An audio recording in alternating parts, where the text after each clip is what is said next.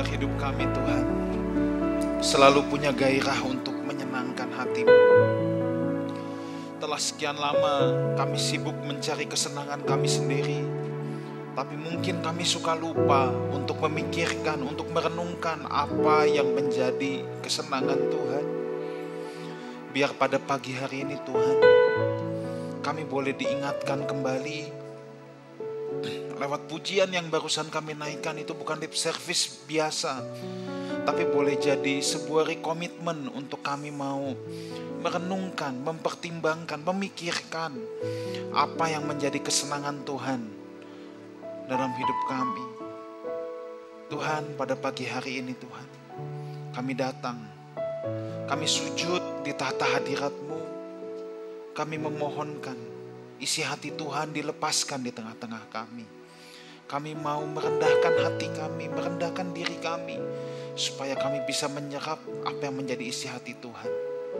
Wahyukan kepada umatmu, sebab tanpa rohmu yang kudus, kami tidak mungkin bisa mengerti apa yang menjadi rahasia Tuhan. Terima kasih Bapa, kami datang dengan sikap hati yang siap, lapar dan haus, dan kami berdoa benih kebenaran firman-Mu boleh berbuah lebat dalam hidup kami. Terima kasih dalam nama Tuhan Yesus kami berdoa. Amin. Silakan duduk. Puji Tuhan. Thank you present worship team. Saya percaya kita semua diberkati. Apa kabar saudara? Sebagian sudah berangkat, sudah holiday. That's good. Dan saudara yang masih tetap di sini, tetap beribadahlah ya. Kalau minggu depan saudara sudah tidak ada, uh, sudah berangkat, berliburlah dengan sukacita. Tapi kalau saudara ada di Jakarta, daripada hanya tidur-tidur di rumah ya, lebih baik kita tetap berkumpul dan beribadah. Amin. Oke. Okay. Saudara, saya mau ajak kita buka satu ayat dulu, 2 Timotius 2 ayat yang ke-8. Saya akan mengawali dari sini. Kalau saudara senang dengan judul khotbah, saya ingin membagikan tentang esensi Natal. Tentang esensi Natal. 2 Timotius 2 ayat yang ke-8. Kita mulai dari sini dulu. Oke. Saya akan bacakan. Ingatlah ini Yesus Kristus yang telah bangkit dari antara orang mati yang telah dilahirkan sebagai keturunan Daud, itulah yang kuberitakan dalam Injilku. Saya ulangi lagi apa yang Paulus katakan, katakan, ingatlah ini Yesus Kristus yang telah bangkit dari antara orang mati, yang telah dilahirkan sebagai keturunan Daud, itulah yang telah kuberitakan dalam Injilku. Saudaraku, sadari atau tidak, mungkin sudah sekian lama ada banyak orang yang dalam tanda petik menganggap remeh atau menganggap kecil Natal. Ada banyak orang yang berpikir, udahlah, nggak perlu Natal-Natalan. Yang lebih penting itu adalah Jumat Agung dan Paskah. Sering nggak saudara dengar statement itu? Jujur, saya pun sempat berpikir seperti itu, saudara. Sebenarnya kita tidak perlu mempersoalkan mana yang lebih penting. Tapi yang jelas apa yang Alkitab katakan ya, ini satu paket. Yesus Kristus yang telah bangkit dari antara orang mati yang telah dilahirkan sebagai keturunan Daud. This is one whole package yang jangan dipisah-pisahkan. Kelahiran, kematian, dan kebangkitan itu adalah inti berita Injil, kata Paulus. Kita jangan comot yang satu, menyingkirkan yang lain, kemudian anggap yang lain tidak penting. Enggak, kelahiran Yesus pun itu penting. Ini adalah yang Paulus katakan. Jadi kalau yang namanya Injil itu ya jelas harus ada kelahiran, kematian, dan kebangkitan. Ini satu paket. Apalagi saudara, lebih parahnya lagi, lebih rusaknya lagi ada begitu banyak orang Kristen yang berpikir bahwa ingat saya katakan ini karena saya juga sempat berpikir seperti ini.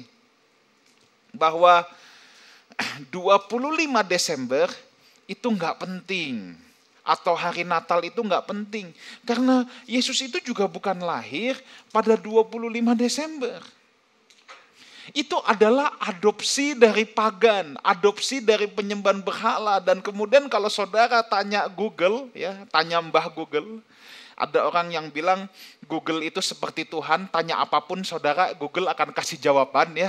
Kasih jawabannya lebih cepat lagi daripada jawaban doa kita kadang-kadang ya. Kalau saudara ketik di Google, jangan ketik sekarang, ketik di rumah aja. Kalau saudara ketik di Google Natal 25 Desember, maka saudara akan ketemu sederetan artikel-artikel dari atas ke bawah berhalaman-halaman yang menyatakan bahwa tanggal 25 Desember itu penyembahan dewa matahari, itu penyembahan berhala yang di, yang diadopsi oleh kekristenan dan lain sebagainya. Hal-hal ini yang membuat orang semakin mengecilkan Natal dan menganggap Natal itu tidak penting. Nah, saya tidak akan bahas ini tentang Desembernya ya, tapi saya encourage hari Kamis besok di Witok. Saudara pastikan melihat itu. Kita khusus membahas bahwa apakah 25 Desember itu adopsi pagan atau apakah 25 Desember itu penyembahan berhala. Saudara dengarkan sendiri. Tapi intinya saudara, yang mempropagandakan Desember sebagai adopsi penyembahan dewa matahari itu baru dipropagandakan abad ke-17 oleh orang-orang barat. Karena Google punyanya orang barat ya jadi mereka yang menguasai. Sedangkan fakta sejarah yang tertua yang bisa ditemukan saja orang Kristen merayakan Natal di bulan Desember, akhir Desember itu sudah ada catatan tertua sejak abad yang kedua. Ingat ya, propaganda Natal itu menjadi dibilang penyembahan dewa matahari ini itu itu baru muncul abad ke-17. Nah, nanti saudara dengarkan sendiri versi komplitnya ya. Nah, tapi yang jelas gini saudara ya. Jangan anggap remeh peristiwa Natal. Kedatangan Yesus ke bumi itu sangat penting untuk diperingati dan sangat penting untuk diberitakan. Kenapa sangat penting? Tentunya Yesus itu bukan seperti manusia yang kalau lupa diucapin ulang tahun terus ngambek. Ya. Kita perlu merayakan Natal itu bukan takut Tuhan ngambek kalau kita lupa ucapin happy birthday Tuhan Yesus. Enggak, bukan itu. Tetapi kedatangannya sangat perlu untuk diberitakan karena esensinya ada pada sang raja ke bumi membawa sebuah sistem yang baru sebuah sistem pemerintahan Allah di bumi ini. Nah, khusus tentang ini kalau saudara minggu lalu nggak hadir, saudara harus dengar di YouTube. Pastor Elia Makarawung telah menjabarkan dengan sangat baik. Please, that's very open minded, sangat membuat wawasan saudara terbuka dan it's very biblical. Jadi kalau saudara minggu lalu tidak hadir, saudara buka di YouTube yang hari ini sebab YouTube kita itu ditelatin satu minggu ya. Jadi nanti kalau saudara minggu lalu nggak hadir, nanti saudara pulang atau besok ingat saudara harus belajar apa yang ditampilkan YouTube Life House Community hari ini. That's very good. Kedatangan Yesus membawa sebuah sistem yang baru, sistem pemerintahan Allah Makanya jangan berpikir bahwa Natal itu tidak penting. No, di, ini sangat penting karena sang raja turun ke bumi, turun ke dunia, membawa sistem yang baru, mengganti sistem yang lama, merobohkan sistem yang lama. Nah, sistem pemerintahannya ini yang Tuhan bawa ke bumi ini itu berbeda sama sekali dengan sistem yang ada di dunia. Kalau sistem yang ada di, di dunia ini yang memiliki kuasa harus dilayani, itu sistem dunia. Tapi kalau sistem kerajaan Allah yang memiliki kuasa justru harus melayani. Makanya memang kerajaan Allah itu katanya Kata penulis buku bilang itu kerajaan yang sungsang, upside down kingdom. Karena memang pola-polanya sangat terbalik. Ditampar pipi kiri, beri pipi kanan. Tentunya orang kan senangnya ditampar pipi kiri, gua balas 10 kali kan gitu. Tapi sistem kerajaan Allah, sistem yang Tuhan tawarkan itu memang sistem yang sama sekali berbeda dengan apa yang dunia tawarkan.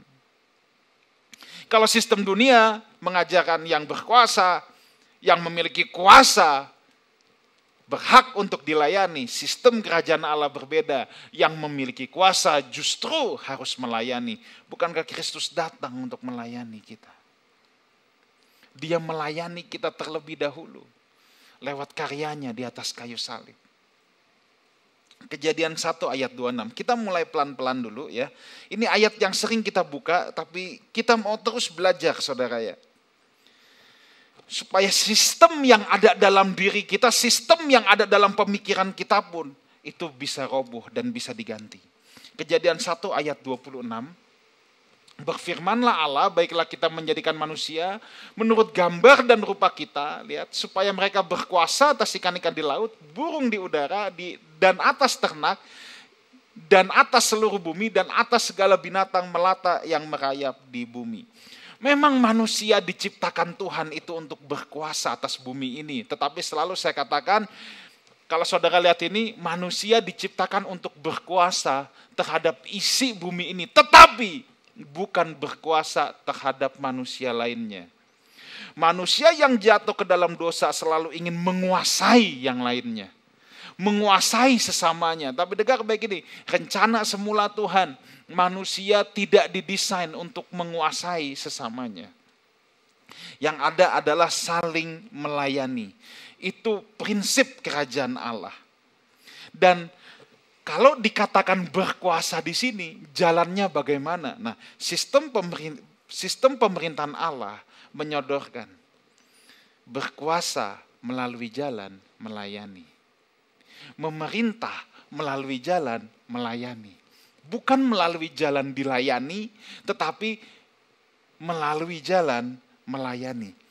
Untuk bisa berkuasa dengan cara melayani saudara ya. Untuk bisa memerintah dengan cara melayani, kita tidak punya jalan yang lain selain kita belajar sendiri, belajar langsung dari Tuhan Yesus. Kita harus belajar sendiri, belajar langsung dari Tuhan Yesus itu sendiri. Bagaimana raja itu datang ke dalam dunia ini. Yuk kita belajar sama-sama pelan-pelan. Filipi 2 ayat yang ketiga sampai dengan ayat yang ke-8. Saya mulai dari sini Filipi 2 ayat 3 sampai ke-8.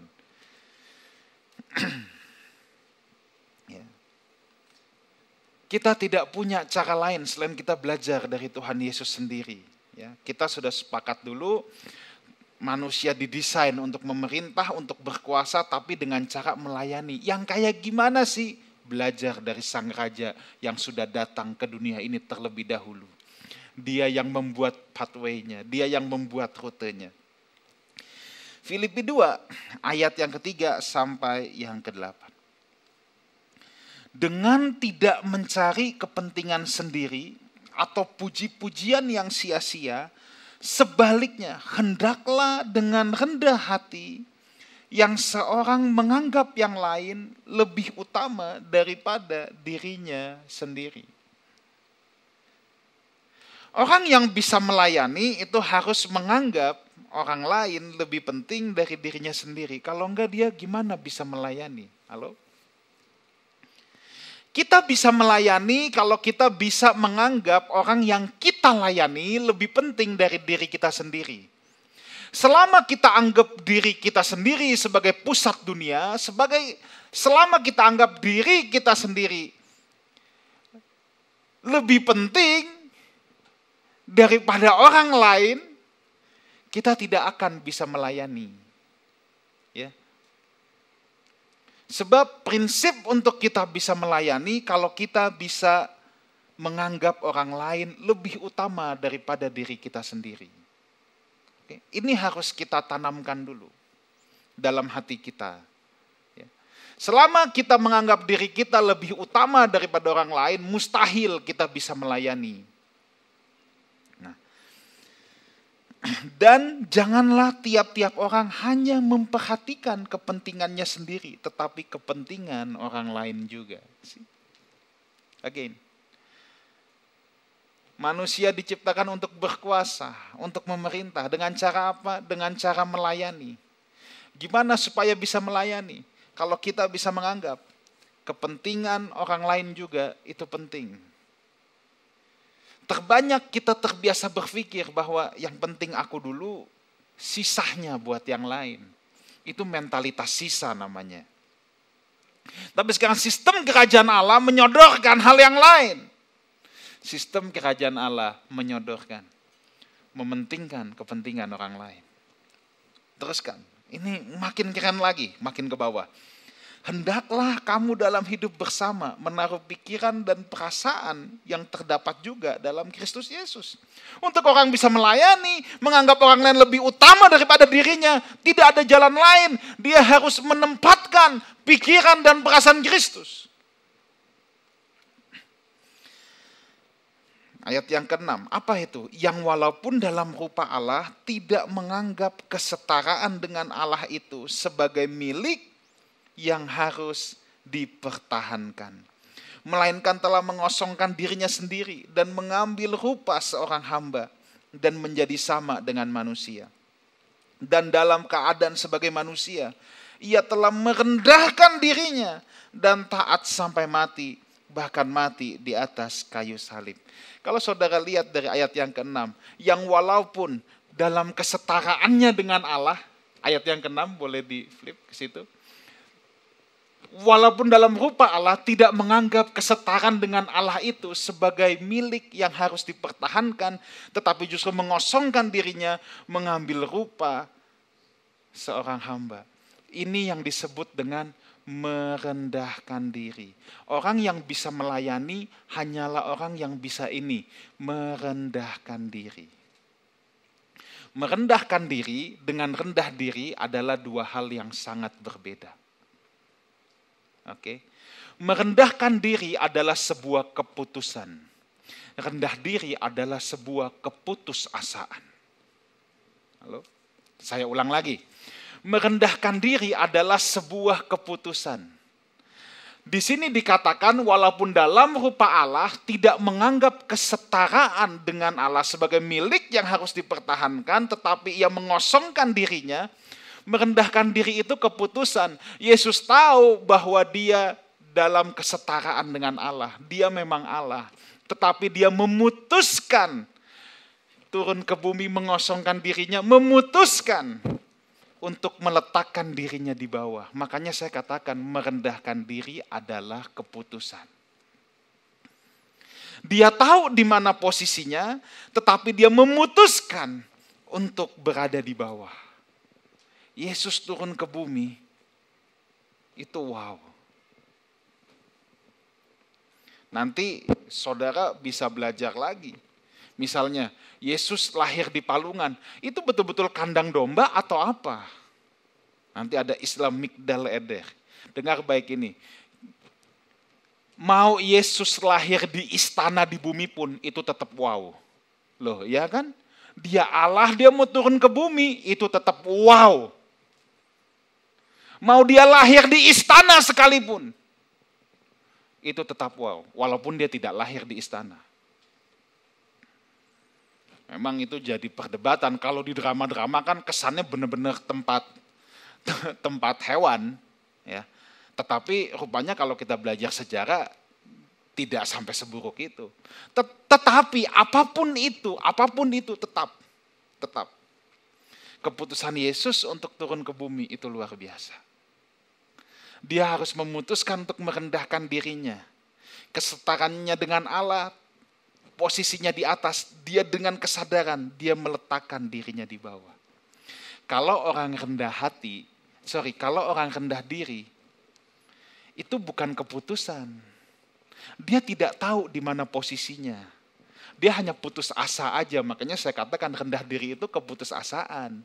Karena dia putus asa, dia merasa inferior dia merasa, aku mah nggak bisa apa-apa. Makanya dia meletakkan dirinya di bawah. Itu bukan karena sengaja, dia tidak tahu siapa dirinya. Tapi secara otomatis dia langsung merasa bahwa dia ada di paling bawah karena aku memang nggak bisa apa-apa. Rasa inferior itu rendah diri. Tapi kalau merendahkan diri, kita tahu di mana posisi kita, di mana posisi saudara kira-kira.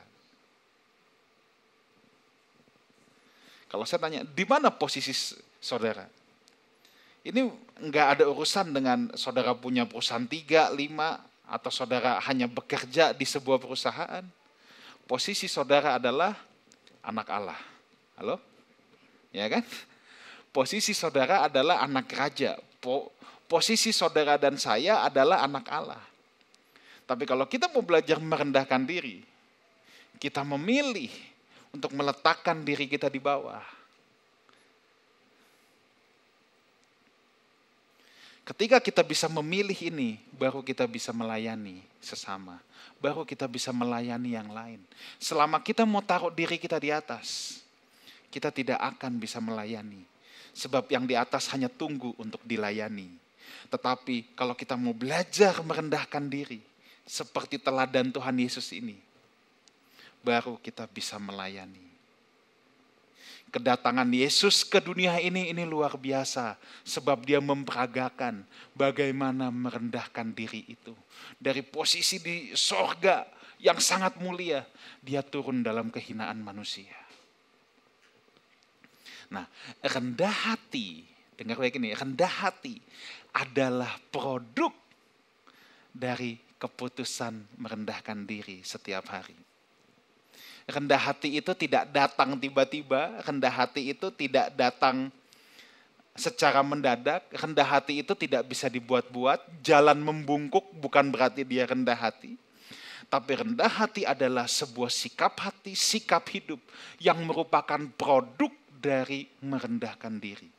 Kalau kita tidak bisa merendahkan diri, menempatkan diri kita di bawah, kita tidak akan bisa memiliki apa yang namanya kerendahan hati. Ya, nggak bisa. Selama kita masih mau di atas, kita tidak akan bisa memiliki kerendahan hati.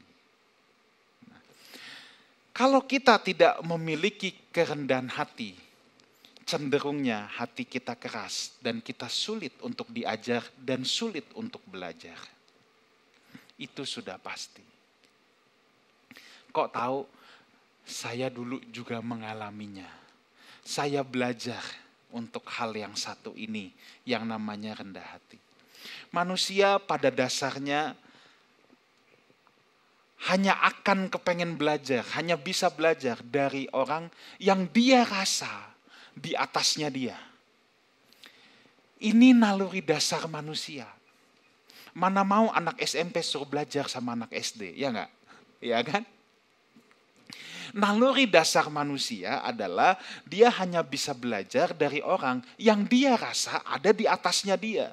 Kalau dia rasa orang ini di bawahnya dia, kita akan ini naluri manusia dulu ya.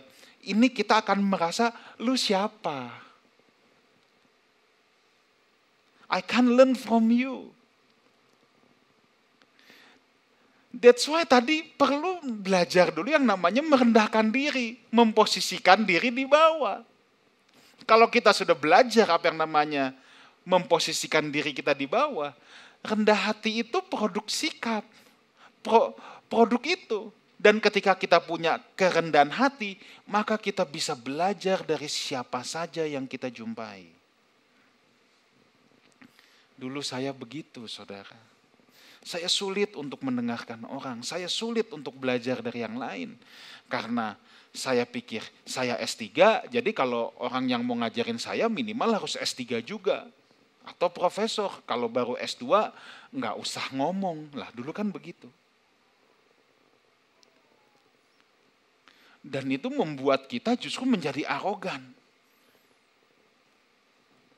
Tapi ternyata ketika kita belajar merendahkan diri, kita meletakkan diri kita di paling bawah. Kerendahan hati adalah sikap yang keluar kalau kita bisa merendahkan diri, maka kita bisa belajar dari siapa pun yang kita jumpai.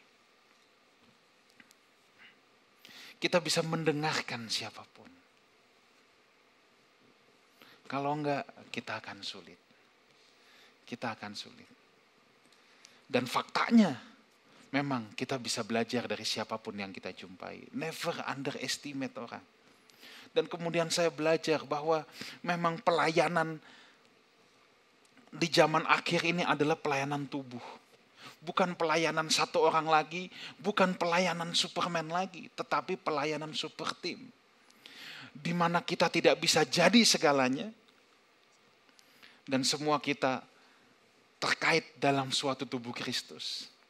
Ada yang jadi mata, tangan, mulut, kepala, hidung, dan lain sebagainya. Kalau kita merasa superior, kita merasa lebih penting. Coba bayangkan,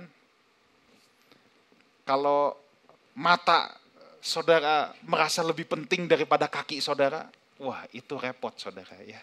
Repot nggak? Repot. Kalau kakinya sakit aja tidak bisa jalan, biarpun bisa melihat. Kalau kaki merasa lebih penting, wah itu repot nggak? Repot juga. Kalau nggak ada mata, tidak bisa melihat. Makanya kalau orang yang rendah hati, kalau orang sudah merendahkan diri, dia bisa merespek semua orang sesuai dengan panggilan karunia yang Tuhan berikan. Kita tidak menganggap remeh karena orang yang berbeda panggilan dengan kita.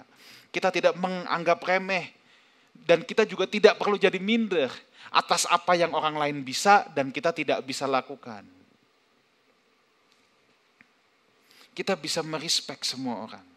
Tapi untuk itu kita perlu yang namanya ini, merendahkan diri. Peristiwa Natal, peristiwa Natal, Yesus mencontohkan bagaimana manusia harus belajar merendahkan diri. Ini gampang diomong, tapi susah dalam prakteknya. Susahnya bukan apa, yang kita lawan adalah kedagingan kita, yang kita lawan adalah pride kita, yang kita lawan adalah kesombongan kita. Sebenarnya ini bukan hal yang sulit, hal yang bisa dijalani, tetapi lawan untuk belajar merendahkan diri, namanya si aku. Itu yang susah.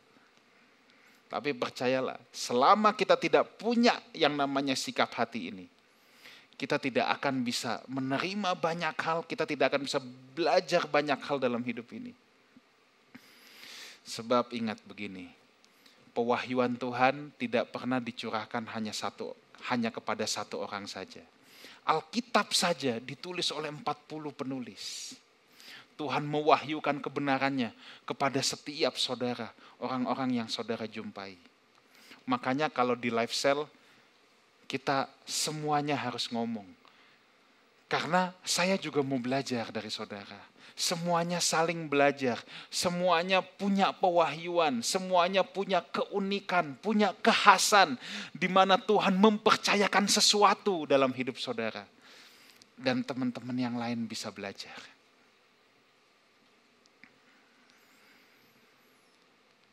Kalau enggak, sulit kita untuk belajar lebih jauh lagi. Sulit untuk kita bisa bertumbuh, sulit untuk kita bisa berkembang. Natal, sang raja turun ke dunia. Mengambil posisi yang rendah untuk melayani. Nah, tapi saya mau teruskan gini.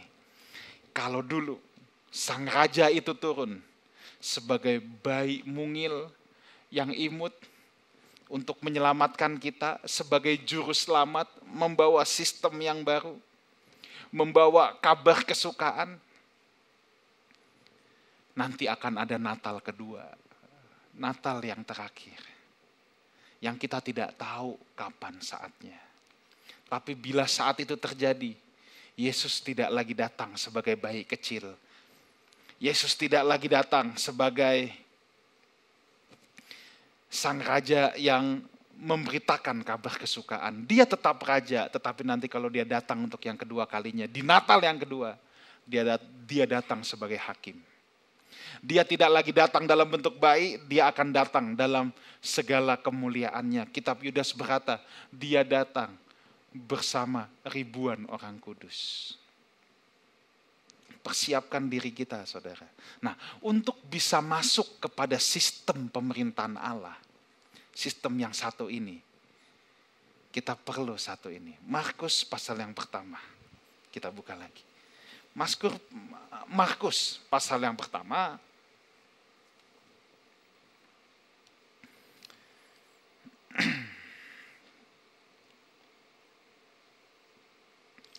ayat 2 sampai 4. Oke.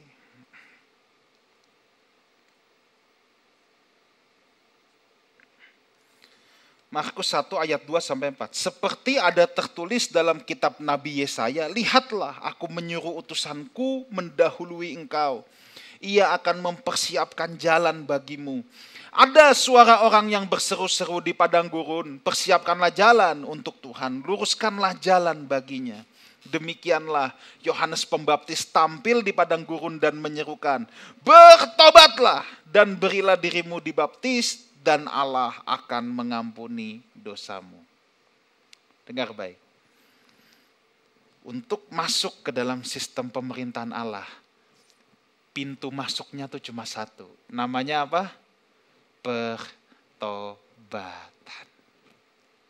Tapi again, hanya orang yang rendah hati yang bisa bertobat.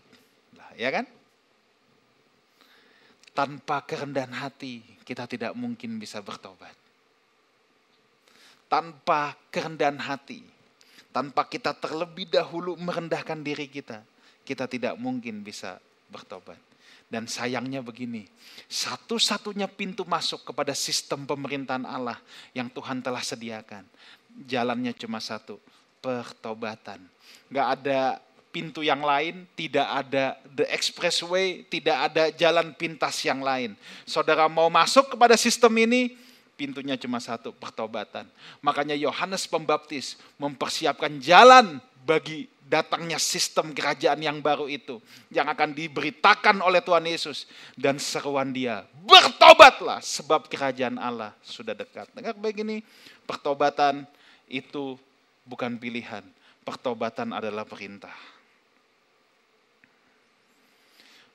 Bagi kita pertobatan adalah perintah dan bukan pilihan. Makanya semua kata di Alkitab, bertobatlah itu kalimat imperatif, itu kalimat tanda seru.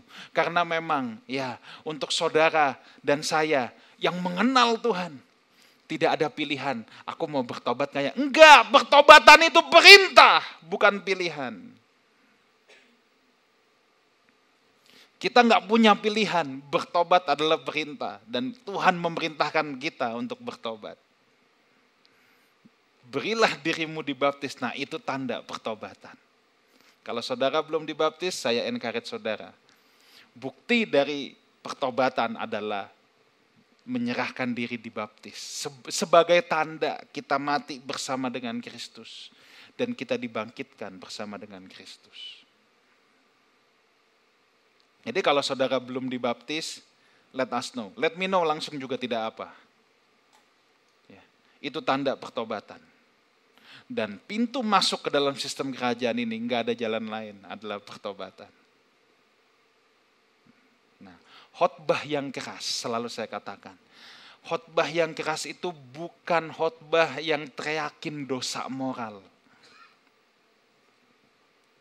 Jangan mencuri, jangan berzina. Yang diungkapkan dengan suara lantang. Itu nggak usah Kristen. Agama mana pun juga tahu itu salah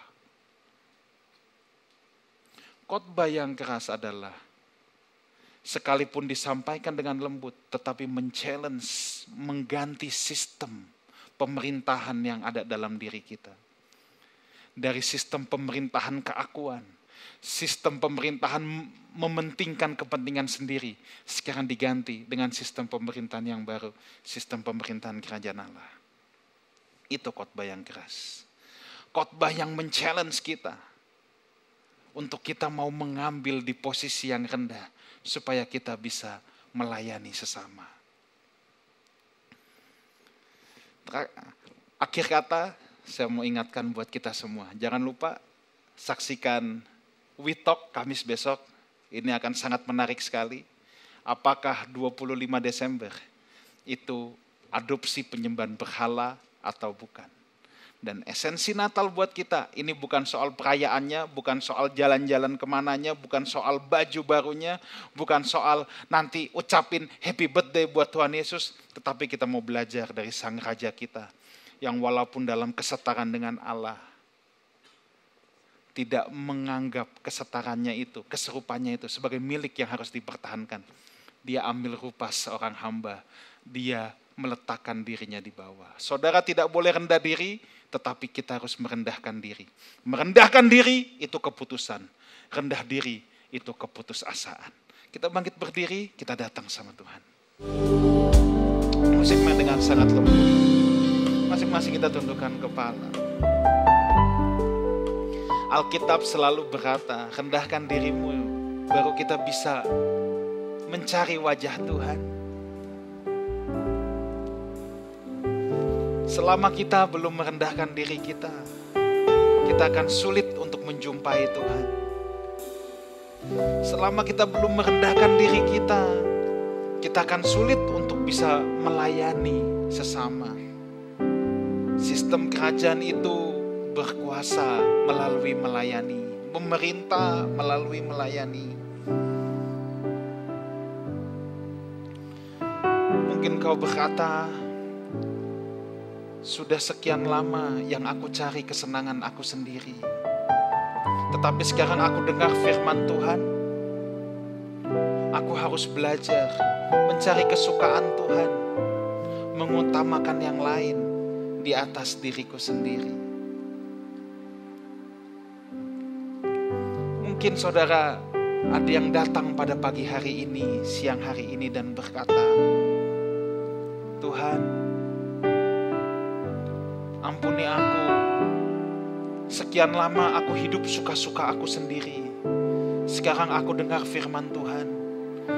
Untuk masuk ke dalam sistem pemerintahan Allah, jalannya adalah pertobatan.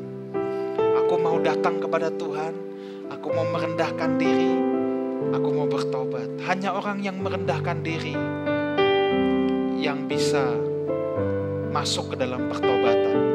Selama kita belum merendahkan diri kita, sulit untuk kita untuk bisa bertobat. Engkau lihat Tuhan anak-anakmu pada pagi hari ini. Mereka yang merenungkan esensi Natal yang baru. Mereka yang merenungkan bahwa Natal adalah Tuhan merendahkan dirinya, mengambil rupa seorang hamba. Kalau kami mau mengikuti jejak teladanmu, kami harus merendahkan diri kami. Ajar kami Tuhan, untuk bagaimana kami bisa merendahkan diri kami. Belajar mengutamakan kepentingan yang lain. Belajar untuk tidak menganggap diri kami sendiri lebih utama, lebih penting daripada yang lain. Engkau guru kami yang agung, roh kudus, mengajarlah dalam setiap hati anak-anakmu Terima kasih Tuhan. Biar hidup kami mulai saat ini bukan lagi untuk menyenangkan diri kami sendiri, tetapi untuk menyenangkan Tuhan. Biar ini jadi komitmen kami menyenangkanmu Tuhan. Menyenangkanmu. Terima kasih Tuhan berikan kami anugerahmu untuk kami boleh punya kuasa untuk menghidupi kebenaran firman-Mu Matraikan Tuhan apa yang menjadi isi hati Tuhan pada pagi hari ini ke dalam setiap sanubari anak-anakmu. Supaya firmanmu tidak sambil lalu, tetapi boleh men-trigger kami, boleh menguatkan kami, boleh merangsang kami supaya kami punya keinginan kuat untuk menghidupinya, melakukannya dalam hidup kami. Terima kasih Tuhan, tanpa rohmu yang kudus kami tidak sanggup, kami tidak mampu. Tapi dengan pertolongan roh kudusmu kami percaya kami bisa hidup dalam kebenaran firmanmu. Terima kasih.